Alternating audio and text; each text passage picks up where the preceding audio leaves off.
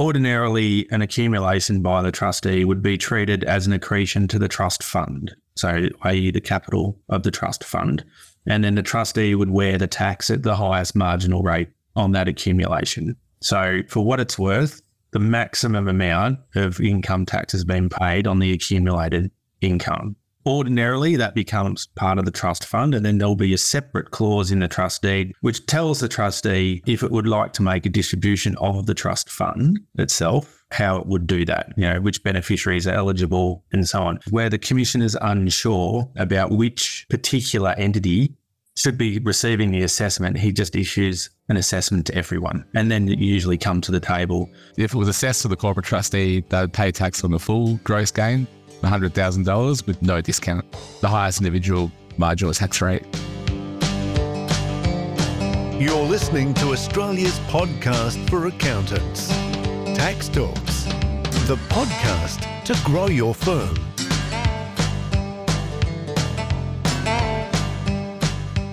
Welcome to episode four hundred nine of Tax Talks. This is Heide Robson, and thank you to DocuSign for sponsoring this episode.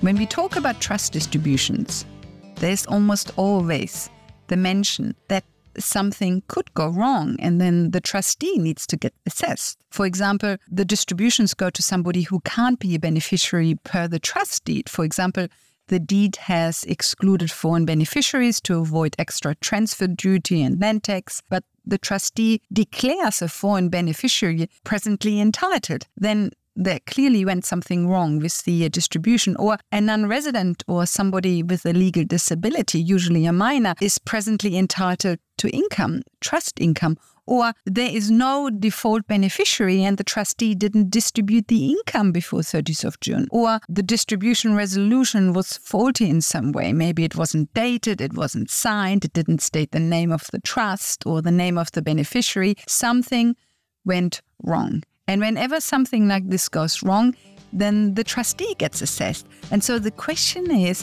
what does that actually look like? This is the question to Bradley Murphy and Darren Kassrel of Murphy Techs in Sydney.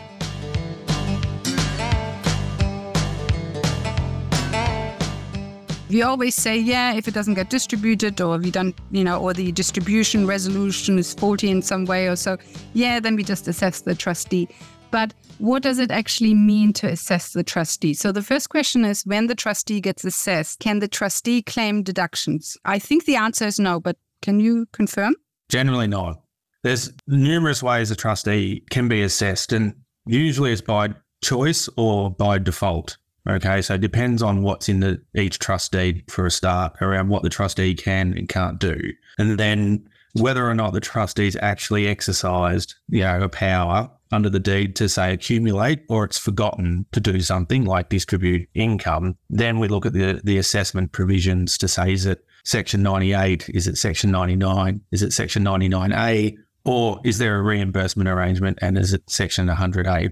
But the idea that the trustee is being assessed, being assessed on the net income of the trust that hasn't been distributed. So generally that is a process that's net of any deductions that have already been made at the trust level. So whatever gets imputed to the trustee for assessment purposes, the trustee's generally got no deductions of its own, you know, that is incurred specifically in relation to that income. Yes, and I actually just realised, sorry, that it's a very fundamental thing. I just realised it's probably blatantly obvious to everybody else. I just realised there are actually many ways the uh, trustee can be assessed. It's A, by default, if, as you said, if there is no distribution resolution.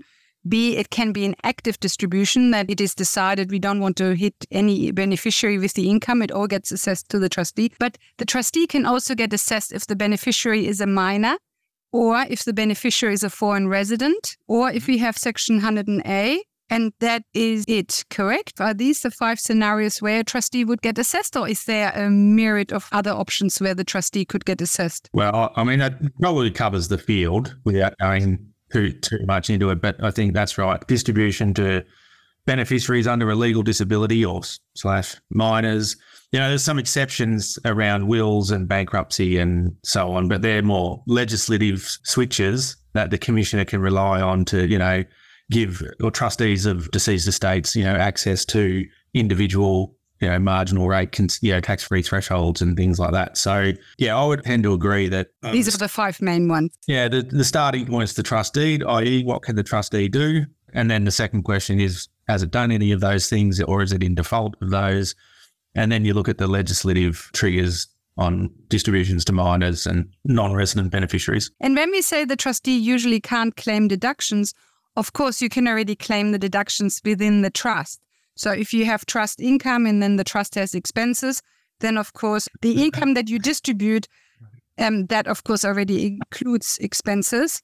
And but then also, in addition, if you assess the trustee because the beneficiary is a minor or is a foreign resident, then those two can actually lodge their own tax return, include that income, claim a tax credit for the tax that the trustee has already paid, and then they can claim additional expenses if they have incurred those, correct? Yes. And don't forget, under trust law, like trustees are usually indemnified or reimbursed for their expenses anyway. So you know, they may not have a claim, or even if they did, it's an assessable recoupment. So it's a non... probably a non-starting point for the trustees. If the trustee is a company, they get assessed as a company. So they would lodge a company tax return, correct? And if the trustee is an individual, then of course they get assessed as an individual. And the income, the trust income that is assessed to them is then also subject to Medicare, correct? Correct.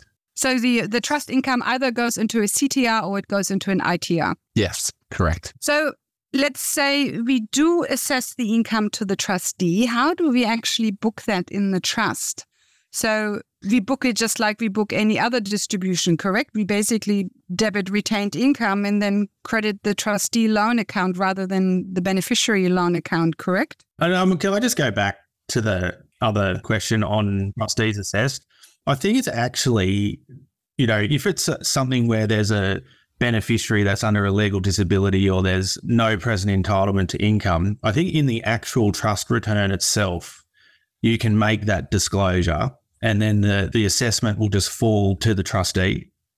Just from a practical point of view, that's a different sort of scenario that we face when, the, you know, if the commissioner's decided to have an audit or a review and then he's identified a potential failing in, say, the resolutions or something and says, well, hang on, I think there's a potential issue here, then he he may raise assessments against, you know, the corporate trustee under its own T F N and, you know, or the individual trustees under their own T F N.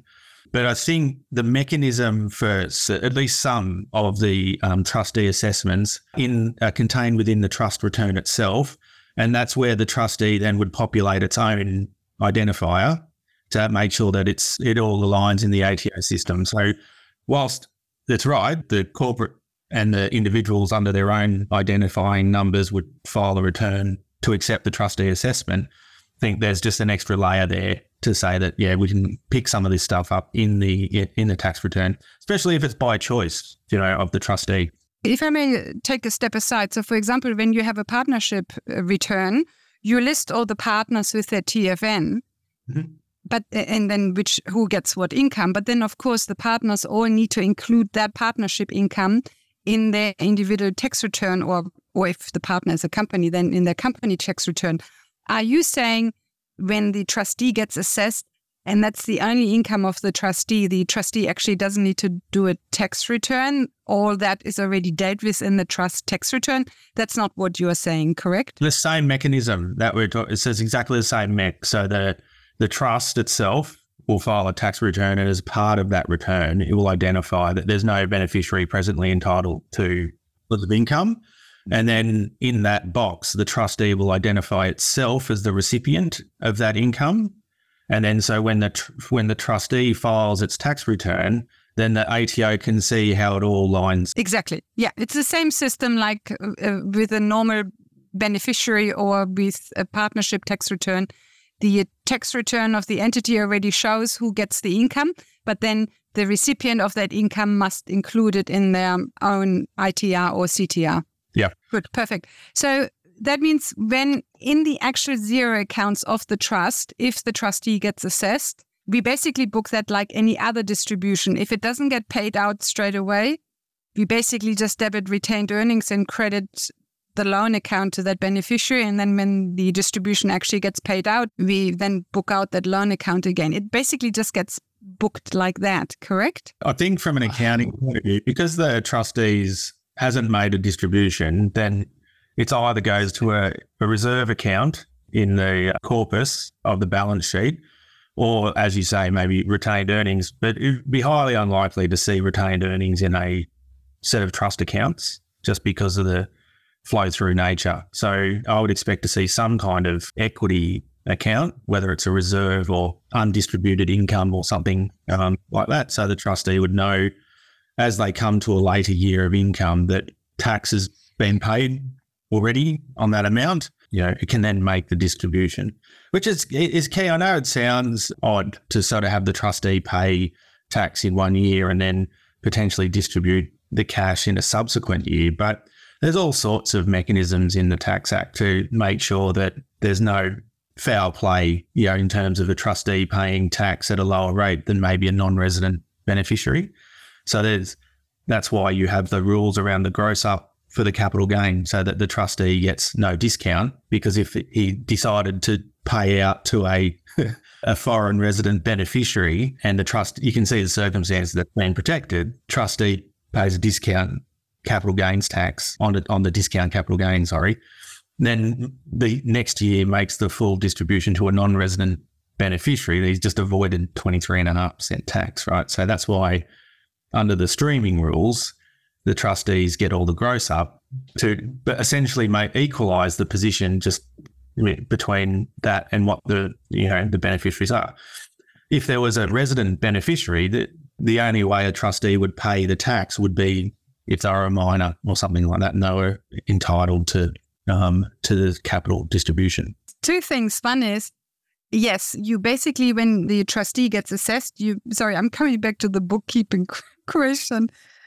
Just to come back to the way it is booked, yes, on the credit side, you park it somewhere, whether you call that undistributed income or whether you call that corpus or whether you call that the loan account to the trustee, or doesn't really matter. But at the same time, to book it on the credit side, you also have to book it on the debit side. And I think the debit side has to be retained earnings, because you need to do something with the profit, otherwise it feeds into retained earnings. And as you said, a, a trust can't have retained earnings because all income gets distributed. Hence, you need to do something with the profit. So I do think it, I do think that you debit retained earnings when you book the uh, assessment to the trustee.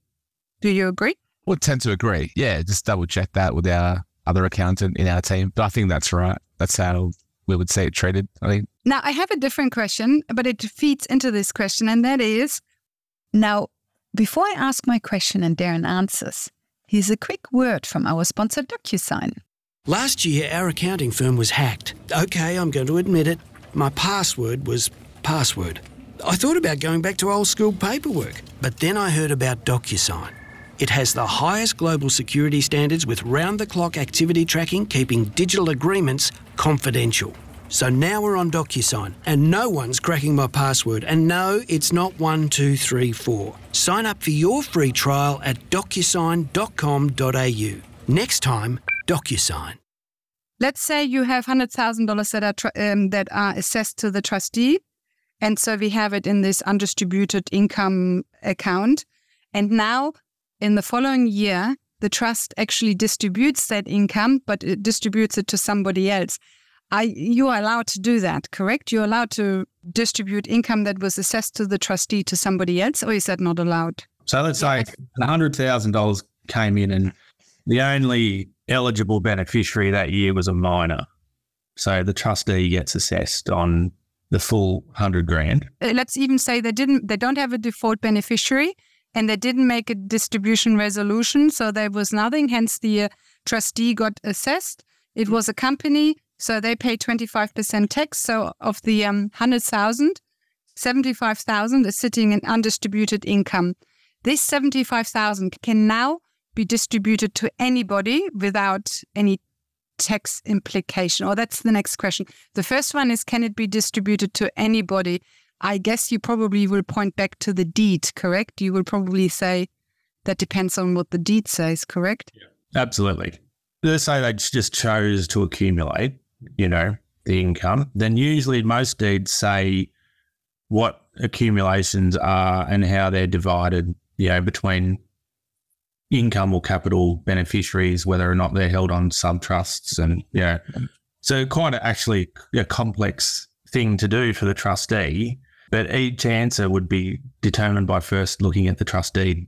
Yeah, the trust deed, yes. And if the trust deed allows to distribute accumulated income, however the trustee sees right, then you could distribute this accumulated income to somebody else. And then the question is, what is the tax implication for that person?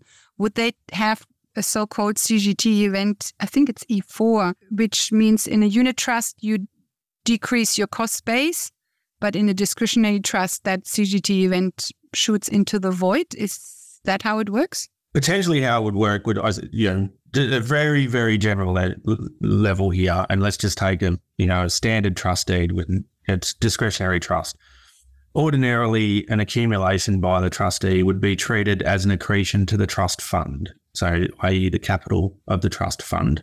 And then the trustee would wear the tax at the highest marginal rate on that accumulation. So for what it's worth, the maximum amount of income tax has been paid on the accumulated income. Ordinarily, that becomes part of the trust fund, and then there'll be a separate clause in the trust deed which tells the trustee Um, if it would like to make a distribution of the trust fund itself, then what, you know, how it would do that, you know, which beneficiaries are eligible and so on. Now, I don't think that is the same as sort of your later E events, E five, six, seven and eight, where you're getting beneficiaries specifically entitled to assets of the trust or those type of C G T events. But I think in ordinary course, because that accumulation has already been subject to income tax, it would be very hard then to have it retaxed because of the, you know, if we're talking about capital gains tax, you've got the anti-overlap rules to say, has another provision, has the income been assessed under basically income tax purposes, for example. So then you would sort of work your way through the deed and then the relevant aspects of the legislation. And I actually just realized the problem. If we assess it to a corporate trustee and we only pay twenty-five percent of tax on it, which we would, correct? If the trustee is a company, mm. we only pay twenty-five percent on the income, correct? No, it'd still be forty-seven percent, the highest individual marginal tax rate. Oh, I see. It's always yeah. forty-seven percent, even if the trustee is a company. Yeah, correct. Yeah, it flows back to the highest individual tax rate, not the company tax rate. Okay, good. Yep. Yeah, that, that makes sense then, because I was thinking otherwise. Otherwise you would have a... I'd be accumulating all, accumulate all your profits. Yes, and then and then distribute it to somebody else. Yeah. So that means you pay forty-seven percent and then you can distribute that income to anybody you want and they don't have to pay tax again on it because it has already been taxed. That's what you're saying, correct? Yep, correct. Just to confirm... the fifty percent C G T discount doesn't apply to foreign residents and it doesn't apply to foreign trusts. And it also doesn't apply to the corporate trustee if the trustee is assessed, correct? Or can the trustee claim the fifty percent C G T discount if he's assessed? Yeah, so we stepped through the fifty percent discount. So effectively from May twenty twelve, non-residents were no longer entitled to the fifty percent C G T discount. So effectively to get that fifty percent discount, the the beneficiary of an Australian trust needs to be an Australian resident beneficiary of that trust. And this is where we've got that mismatch where even if an Australian resident beneficiary gets a distribution from a foreign trust, there's no fifty percent C G T discount because it falls under ninety-nine B land. That means that because it's a foreign trust, the trust itself does not get that fifty percent discount. So it's a bit of a disaster for Australian resident beneficiaries yeah, getting distributions from a foreign trust because in that same scenario, they would get the discount if they received it from an Australian trust. Yep. But an, an individual resident would receive the uh, discount from a foreign asset, from a non-T E P, correct? So if they own an asset overseas directly, they do get the fifty percent C G T discount if they hold it for at least ten, twelve months. twelve months. Yep, correct. And then the other question is, you said resident beneficiary, but it has to be an individual resident beneficiary for the uh, resident trust to be able to pass on the fifty percent C G T discount. If it's a corporate beneficiary, then no discount. No discount. That's right. If it's corporate beneficiary, they'll pay the corporate tax rate up between twenty-five to thirty percent, probably thirty percent. And so now coming back to the original question, if the corporate trustee gets assessed, let's say the capital gain is one hundred thousand, do they pay forty-seven percent of tax on the one hundred thousand, or do they pay forty-seven percent on the fifty thousand because they can claim the fifty percent C G T discount? forty, forty-seven percent. Yeah, yeah, forty-seven percent. We have established that. But do they pay forty-seven percent on the one hundred thousand or the fifty thousand, or not sure? The one hundred thousand with no discount. Otherwise, oh, really? It's still no point because, you know, they'd be in a better tax outcome anyway. So, yeah, they if it was assessed to the corporate trustee, they'd pay tax on the full gross gain, one hundred thousand dollars with no no discount. Okay, good. So that means it can be really, forgetting the trust resolution to distribute the income can be really expensive if you had a big cap- capital gain in the trust in that year. Yep, correct. Assessment of the trustee is straightforward if you just have one trustee. But if you have several trustees, so if you have an Australian resident individual, a foreign individual, an Australian company and an, and a foreign company, who gets assessed? You know, is that just divided by four, or how does that work? They're all in it together, Heidi, joint and several, and it's to the maximum amount. Yeah, I see. But so who has to put the income into their tax return? So the Australian resident has to lodge a tax return, and the Australian company has to lodge a tax return. Do, so do they each put twenty-five percent of the income into their return? Because the foreign individual might possibly not do a tax return, and the foreign company also might possibly not do a tax return, or not sure. So it would be a very unusual um, circumstance to have a combination of individuals and corporates acting jointly as four trustees. Normally what you would see is if there was a variety of entities that wanted to participate in, you know, controlling the trust, it would be via a single corporate trustee, in which their interests then are reflected quarterly. So you may have company A acting as the trustee of the Australian trust, and then you'll have the individuals and the other entities participate in that entity. What we do see a lot of in practice is several different people acting as trustee because, you know, it may be a foreign trust with an individual protector in, in say, the U S, but the beneficiaries are in Australia. And so to have the Australian resident trust, there might be two individuals, one foreign, one domestic, acting as trustee. Um, but I think the way it generally works is where the commission is unsure about which particular entity should be receiving the assessment, he just issues an assessment to everyone at full to- at full total odds. And then you usually come to the table. So under his, you know, approach with alternative assessments, then I think that's practically how it would play out.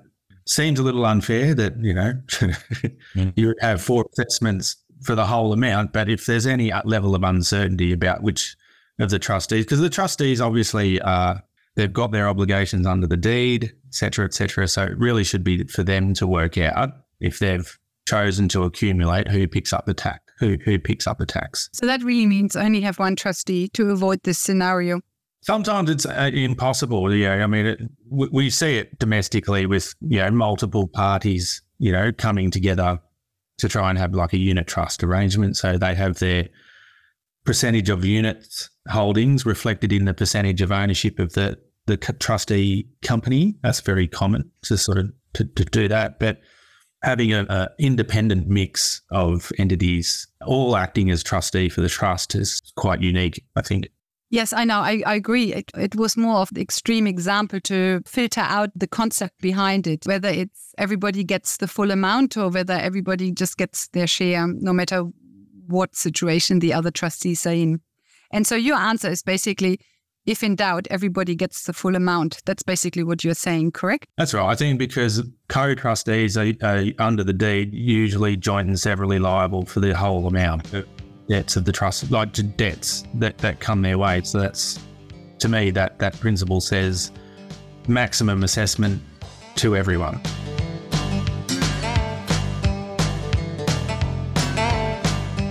Bradley Murphy and Darren Kassrel of Murphy Tax in Sydney. So that was the assessment of the trustee. In the next episode, episode four hundred ten, and the last one for this year, Bradley and Darren will go through six questions with you about foreign trusts and foreign companies.